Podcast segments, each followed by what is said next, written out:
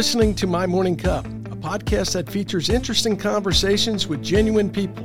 I'm your host, Mike Costa of Costa Media Advisors.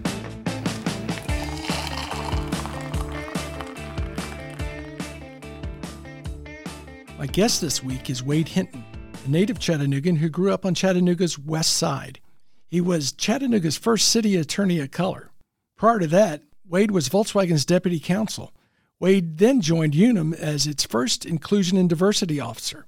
Wade is the founder and CEO of Hinton and Company, a diversity, equity, and inclusion consulting firm. Wade, welcome to My Morning Cup. Before we talk about your legal career, your proactive presence in the community, and how an interest in music leads one to become a lawyer, let me ask you, what's in your morning cup? It's normally a smoothie. A smoothie. A smoothie, and uh, I, I, do protein with fruits uh, and a little uh, this morning with spinach, uh, and I do that right before I head to the gym. I knew I didn't like you. You're too darn healthy. I guess I'm joining millions, uh, if not billions, on New Year's resolutions. And so I've, I've decided that this year I'm, I'm going to be a little bit healthier. And uh, I have an app that keeps me a little accountable. Oh, and well, uh, so, and I also have a young daughter. And so, it, you know, I've got to make sure I can chase after her a bit. That's very important. And the app I have that keeps me accountable is called my wife. hey, that's the best app to have, man. Do you ever uh, imbibe in coffee? Yes, yeah. I do. In fact, that is normally my second uh, beverage of the day. And how you and take so, it? Black. Sometimes I'll add a little cream, a little little uh, Splenda, but but that's it.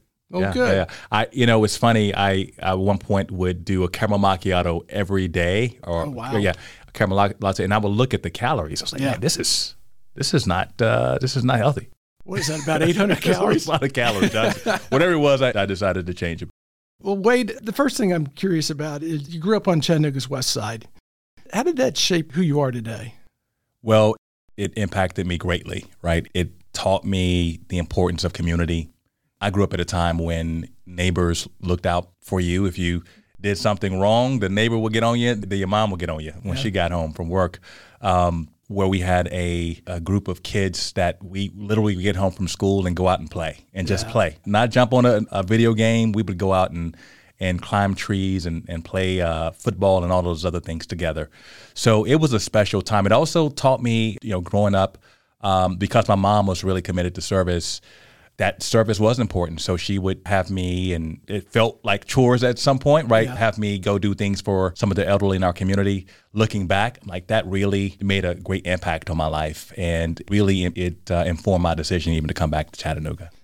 So you really felt a sense of community. I did. I did. And it was, you know, those things that you look back on now and you just truly appreciate how creative we were with the types of games we yeah. came up with and and so when my daughter is bored, I, I just, you know, I'm like, man, you, you got to just create something. And so I do see some of that. She'll uh, start uh, putting things together and or try to create these games for herself and and with us as participants. So I, it's absolutely amazing to see that too. Those were the days where you played baseball outside and the water meter was first base and, and someone's hat was second base and on around. Man, I tell you, we played basketball on monkey bars. I mean, that was, that's how we, yeah, it was a creative way, but that's what we did. I got to hear a little more about that. Every little opening there was a, was the rim, right? And yeah, you have a bunch uh, of kids, and so you can block it, and it was awesome. You know what? That may be a new pro sport. if pickleball can make it, why can't that? Man, it's it? fantastic. Absolutely. Um, like a lot of talented Chattanoogans in the 80s and 90s, you chose to leave to go to Atlanta. I read a quote that you said, As much as I felt at home on the West Side, I didn't think there was a place for me in Chattanooga. What yeah. brought you back? Well, uh, Judge Sell, Christy Sell, came to the University of Memphis Law School to interview students for clerkships um, or summer associate roles. And I said, why not? Really wasn't thinking that I would do it, but had such a great conversation with her I ended up coming and clerking for the firm. It was Shumacker Thompson at the time, and uh, I experienced a different Chattanooga than I did growing up. I saw places and was in rooms that I, I wasn't privy to as a kid here. And as I saw all of the activity happening downtown, you think about the aquarium, you know, new restaurants, uh, new development. I still didn't see a lot of people that looked like me in those rooms. Right. And thinking about what role could I play in coming back to be an advocate, uh, try to create opportunities in space for uh, more folks. And and this is not a question of like you hear people say I want to be the voice of the voiceless. There are voices. We just got to make sure we're creating room to hear those voices. Uh, and appreciate those voices. And so I chose to come back here, knowing though that it would not be easy. Mm-hmm. But a friend, uh, a mentor in Memphis, told me, "Well, it seems very uh, simple, but he's like, you know, you can never have two without having one, right? So you need to go back, and then maybe that could encourage others to do the same." That's a great way to put it. You can't have two without having one. So, talk a little bit about that when you came back. You went to work for the law firm, and, and just take us to that journey a little bit. Well, you know, I tell folks I really didn't know a lawyer until I was in college. And I got exposure then and, and then began to see a law firm when I was in law school. And so it was a totally different world to me, right? And so I'm trying to learn how to practice law while I'm also trying to learn a culture, also being home yeah. at the same time. So it was it was a little bit, right? But I enjoyed the time at the firm. But I would say looking back, I was the only person of color at the firm, including support staff. And so that was a little isolating because I sometimes worked longer hours and, you know, I, I wouldn't see someone. I would go straight to my apartment at the time and wouldn't see that much uh, much diversity. And so anyway, that was, uh, you know, a time when I was thinking, well, maybe I shouldn't be here, right? Maybe mm-hmm. I should go. And so I started looking at New York. I thought about Philly, uh, Atlanta. And before I squeezed the trigger on actually going those places because I, I literally was looking at apartments and bar registration. I got a role with then County Mayor Claude Ramsey. Okay. What was that role? It was the Title VI director. Okay. And, you know, that was civil rights policy. It was uh, a small business and disadvantaged business enterprise, mm-hmm. minority business work, right? So it was, uh, you know, allowed me to get out in the community. That to me was was pretty exciting. I love that that aspect of the work and uh, to be at the table and to advise, but also to learn. I learned yeah. a great deal in terms of leadership from uh, from Claude Ramsey. He's a good man. A great man and just steady, calm head. I absolutely love that approach. You said something earlier that I think is an important point, and, and someone like me takes for granted. Not everyone in the room looked like you. And I'm a 60 year old white male. A lot of them look like me. You come in, you were early 20s, mid 20s. Yeah. How intimidating was that for you? I think a lot of folks go through what people have termed as imposter syndrome. You're at the yeah. table and you're asking, you know, do I really know what I'm doing? And, and all of those things, those questions come up. Over time, you know, I just I had to sort of find my my lane and get into my own sort of uh, space in, in terms of my, my confidence as an attorney. I will tell you though, it wasn't until I started my own firm, I left the county and actually started a consulting role with the county to do the work I was doing, but started a, a small firm here with some friends.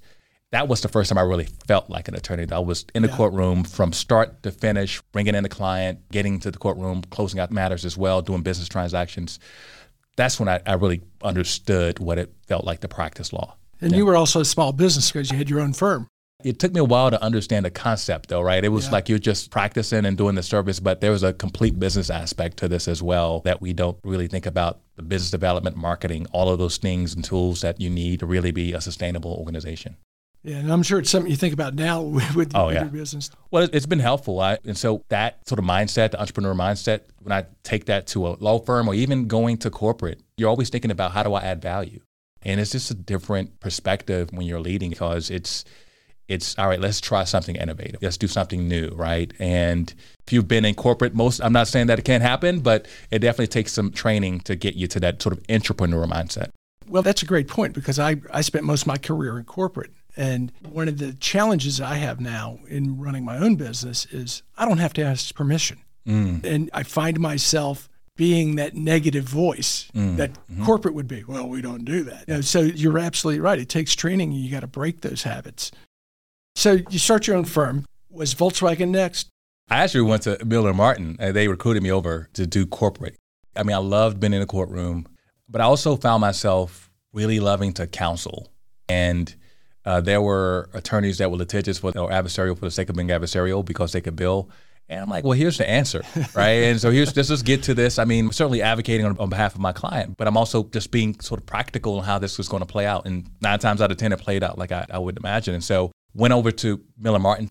that was absolutely a great learning experience working with folks like Hugh Sharber mm-hmm. and others that taught me a great deal, especially with larger transactions. Mm-hmm. Yeah. And from there, you went to Volkswagen? I did. I went to Volkswagen. And it was an interesting thing because I always tell folks this was like Dick Cheney. Uh, doing a vice presidential search, I, I, have I was contacted by a mentor, Warren Logan. Good man, I like. Man, Warren. listen, I'll share later, but I'll just say this: when I started Hinton and Company, this was the first decision I've made from a career perspective that Warren yeah. didn't advise me on since I don't know when. Uh, so it's been a while, and uh, but he sent me this job description. It's like, hey, do you know anybody? Because I'd been, he would send me things, and I send it out to my network. I'm looking over it. I'm like, man, this, this sounds interesting. And so I had already been doing some behind the scenes work for Volkswagen. So, and this was as they were building the plant. This right? this is as they were building a plant. Yeah. This is in 2009, really, that he he sent that over and said, "Well, I'm interested," and yeah. the rest is history. How has the culture changed with a German company? I'd been a German Marshall Fellow, so I, it wasn't that big of a shift. I mean, I, I think that we have the kind of stereotypes. I, I just, it was fine. It was yeah. great. I think one of the things, though, that was an adjustment, more so for some of my German colleagues there in the US, we're very sort of service centric. And that's not in nonprofits and all of those other things, right? That's not necessarily the case in Europe. It's getting more and more of that. Like you do see a lot more charities, you see a lot mm-hmm. more NGOs, uh, but it's not the same in terms of the uh, the structure. And so that was an adjustment for some because I was very service very service oriented in terms of like serving on boards and, and, and leading different task forces. And and so over time, they saw the the value in having people in the community serving on things and and uh, being being connected. And so now it's I think it's just how they operate, which is great. And I forgot you were a German Marshall Fellow. So that was a year long fellowship. Man, I wish it was. Uh, it was about a month. Oh, really? I thought it was yeah. longer. But yeah, you went to Germany, right? Went to Germany, Poland, France, and uh, oh, and, and Belgium. What did that do for you in terms of exposing you to different cultures or opening your eyes to the world? Well, so it helped a great deal. So one thing I will tell you, when I was in law school, I studied in Hungary. I studied in Budapest for summer, and that began to shift my or shape my worldview a bit, right? Because yeah. I'd been in the U.S. and and so I couldn't see what our role was in in sort of uh, global politics, and so I began to better appreciate that after that uh, study abroad, and so that actually got me interested in wanting to participate in the German Marshall Program also had it hosted some who came to Chattanooga. But really understanding at that point, one of the, the big issues was uh, centered around uh, Turkish immigrants, right? Mm-hmm. And uh, especially in Germany, and how that showed up in a way that really reminded me of how the U.S. was viewing Mexico and Guatemala and, and so many other uh, folks who were coming through, through sort of southern borders. And so the conversation yeah. was very similar. And that to me, again, showed how much similarities we do have and the challenges that we can face if we can come together and, and talk about some of these issues. I would imagine it, it also showed you that we all share the same problem. That's right. I mean, the same problems, the same desires. And what I would say is, uh, even when I looked at policy issues, even the city attorney, I, I, would have an administrator come to me and talk to me about an issue. I'd actually think about something that I read about happening in Spain. And yeah. like, oh, people wanted more pedestrian. I was like, well, let's think about a pedestrian plaza. I think there's some cities in Spain doing. So even as uh, we saw the uh, the new Broad Street, it creates some of that. So it just again, there are a lot of answers out there. We just got to make sure we're talking with one another to connect in that way to to make progress. That experience and that communication is important. So Andy Berke gets elected. You get recruited to be the city attorney, and you're the first city attorney of color in Chattanooga. That's right. I can't remember. You'll have to tell me. Were you all eight years with Andy? No, I, left a few years before his uh, second term was up mm-hmm. and went over to Unum. How did you like working in government? I loved it. I mean, I had the experience at county, and so I knew a little bit about how that worked. Even my time at VW was close to government in a way because we, we had relationships at the state level and especially at the local level in terms of the overall projects. And so I, I would help with managing those relationships at times. And so very familiar in that sense, but coming in to manage a team over at the city attorney's office, getting them and, and really encouraging them in a way to think about how we can proactively uh, work with our clients and that uh, administrators, the mayor's office, and others because oftentimes you think about attorneys as like, well, after something happens. Yeah. And I really tried to take an approach of what's your vision for your department?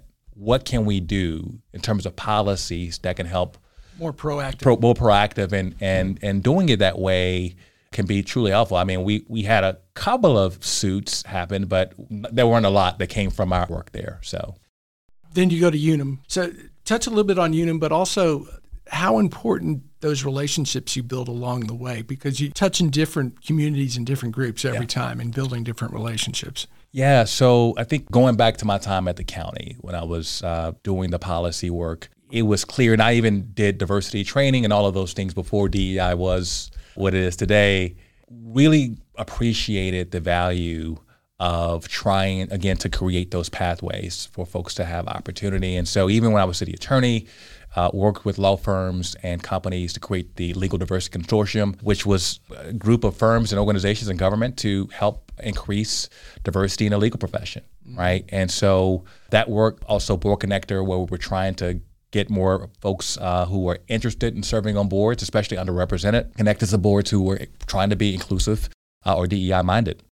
So taking that and thinking about Unum and the work they were starting when it came to inclusion and diversity.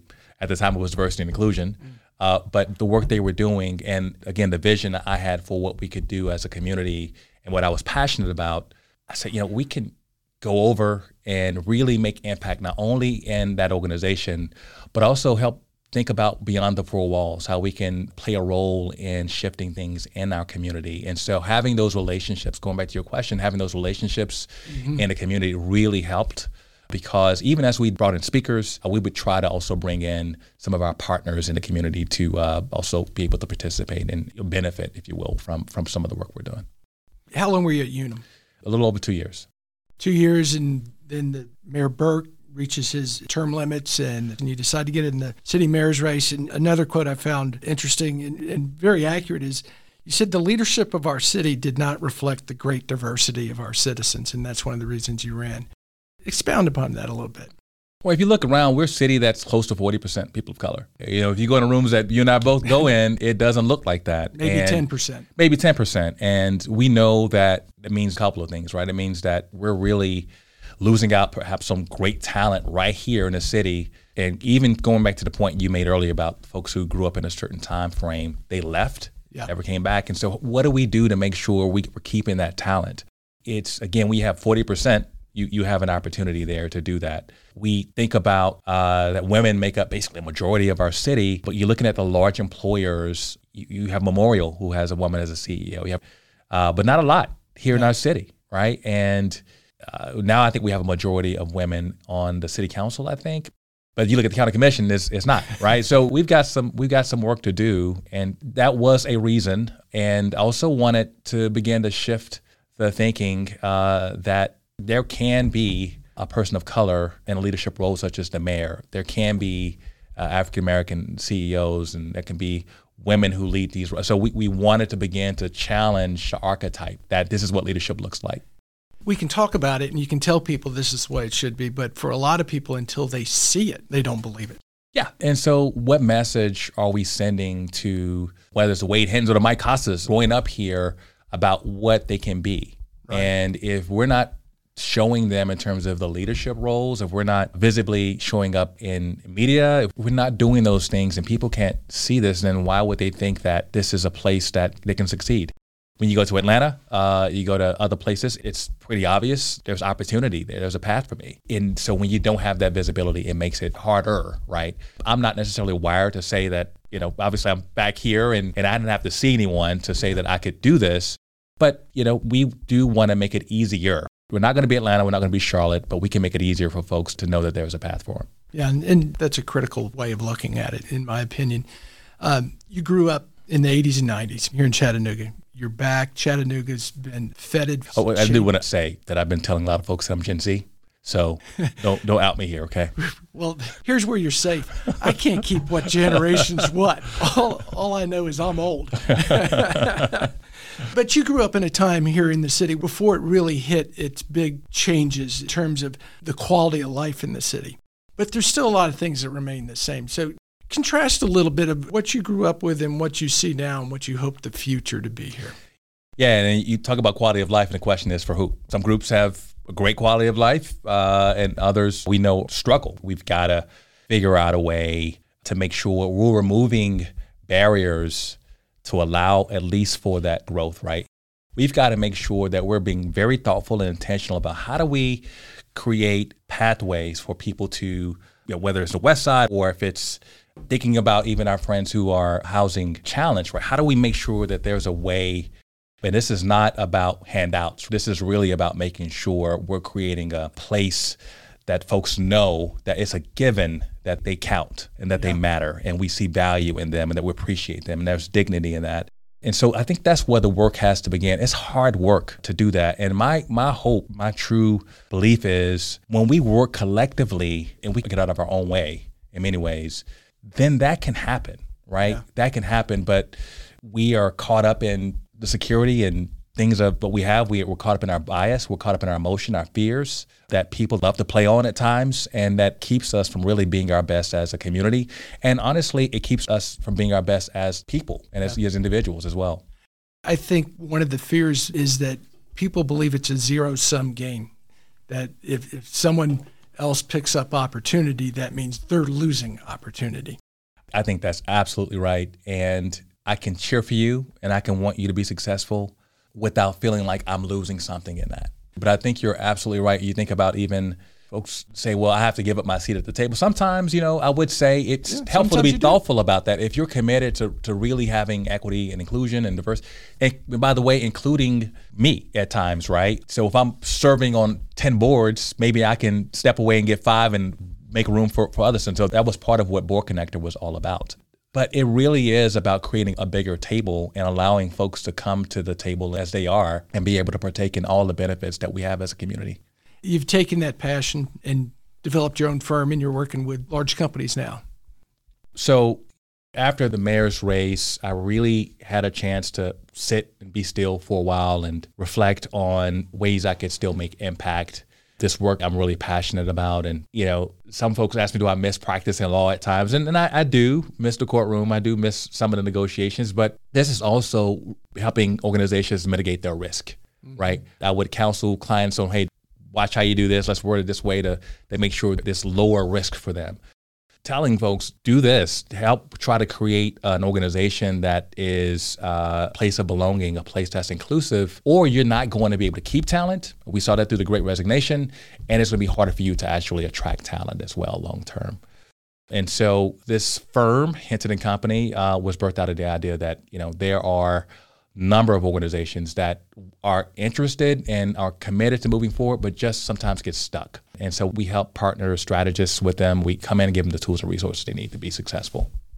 How are you finding the acceptance from large corporations in this city to opening up their conference room, for lack of a better term, to more seats around the table? I would say for a lot of the larger employers here, you think about Unums and the Blue Crosses, TVAs, they, they have people on their teams that are leading this work. We stay in contact as a resource, as thought partners, and just thinking about how we, again, work together as a community to move the needle. But I do see some shifts. We just completed a study called the Community Culture Index, and I think 42% uh, organizations that took the survey out of the 60 said that they still lack diversity in, in senior leadership roles. We've made a lot of progress, but obviously the road is a long road. It's a long road. It's a journey, and it's our journey. Can't compare ourselves to other communities. We're Chattanooga. You hear a lot of, oh, we're we're like Boulder or we're like this. No, we're going to be the best Chattanooga. We want to be the best Chattanooga, and we have great assets here. And the thing is, we've done a fantastic job of like addressing or taking advantage of our physical assets, right? right? But man, the people here, right? What can we do to make sure we're unlocking all of the talent here? Yeah, yeah, because when we do, that will just take us that much further. Thinking about how much it costs to recruit and how uh, expensive it is to actually lose an employee. And sometimes it's because, again, they don't have this sense of connection in our community. And so think how hard or easier, how much easier it would be if you could actually recruit folks from our own hometown. But we tend to overlook that. And the reason I say that is because when we talk to those same organizations about what particular subgroup, when you think about women and veterans and people with diverse abilities, of those subgroups, what's the hardest one to actually recruit? 67% said people of color. So in a city that's 40% people of color, We're having trouble How- recruiting. so again, let's unlock that talent, make it easy for organizations, and again, I think long term for our community, we'll be in much better shape as well. Well, you obviously have a great love for this community and glad you came back. Yeah, yeah. Absolutely. But I do have two more questions for you. I have to know are you to go to Vanderbilt to study music and end up in law? Oh well, so Vanderbilt was always my number one choice. My grades were all right. You know, I'm still uh, honors, but not not the 4.0 uh, that Mike Costa had. Oh, yeah. So uh, I couldn't add all mine together and get to 4.0 weight. so I tell folks I graduated not summa cum laude, but thank you, Lottie. Uh, but I play bass, double bass, most of my years from about nine. uh, Still playing? I play around a little bit. And so I auditioned for the Blair School of Music. On the staff at the time was a guy named Edgar Meyer. He was at the time the number one or number two bassist in the world. So I'm auditioning in front of this guy. Wow. I get a chance. He takes me back to his office, gives me a little lesson and some, some things, and it's fantastic. Get in. I reflect on the weekend itself. He was fantastic. The city was not at Yeah. that time. This was before Titans. And you know, coming from Chattanooga, where didn't feel that sense of social connection, I was like, I need to be in a place where I can just go and be. And Atlanta offered that. Emory afforded me that opportunity as well. And so to get out and see diversity and to also uh, socially be able to connect. And so while I was down there, I did things like promote events. I would help organize concerts on campus. And part of it, I would see those contracts. And at the time, one of my chapter brothers was the head of uh, legal affairs for LaFace Records, and LaFace at the time had Outkast and Usher, and so just having conversation with him made me think, you know, I really, you know, I love music, right, and entertainment law could be a way for me to do that. So I went to law school thinking I would do that, but over time, really found my love of service continued to bubble up. And I did a couple of deals when I moved back to Chattanooga, a couple of uh, artists, but ultimately found uh, that this work uh, that I'm doing now is is really what brings me joy. Well, I'm, I'm glad you chose it. Yeah. Last two questions for you. Where do you want to see Chattanooga in 10 years? Because everyone has a vested interest, but you've got a passionate and vested interest in it, and you're involved with helping to change it. So, where do you want to see it in 10 years? I want Chattanooga to be in a conversation of the Ed City for a number of reasons, right? It's the Ed City now if you're an outdoor enthusiast.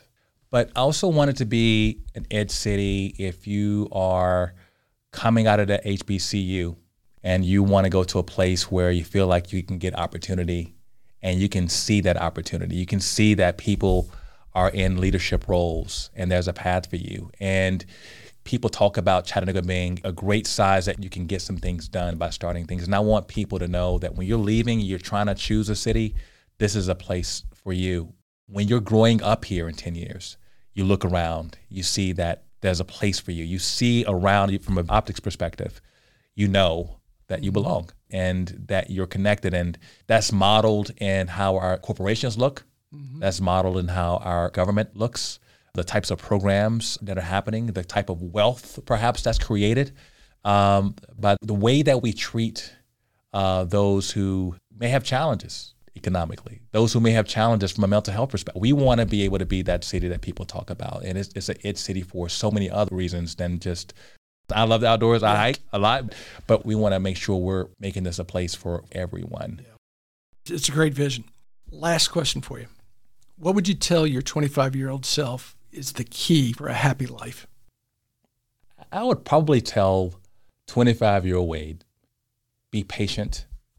I will tell you this that my faith has sustained me whenever I would get that inkling as that 25 year old to think about other cities and the types of roles I wanted.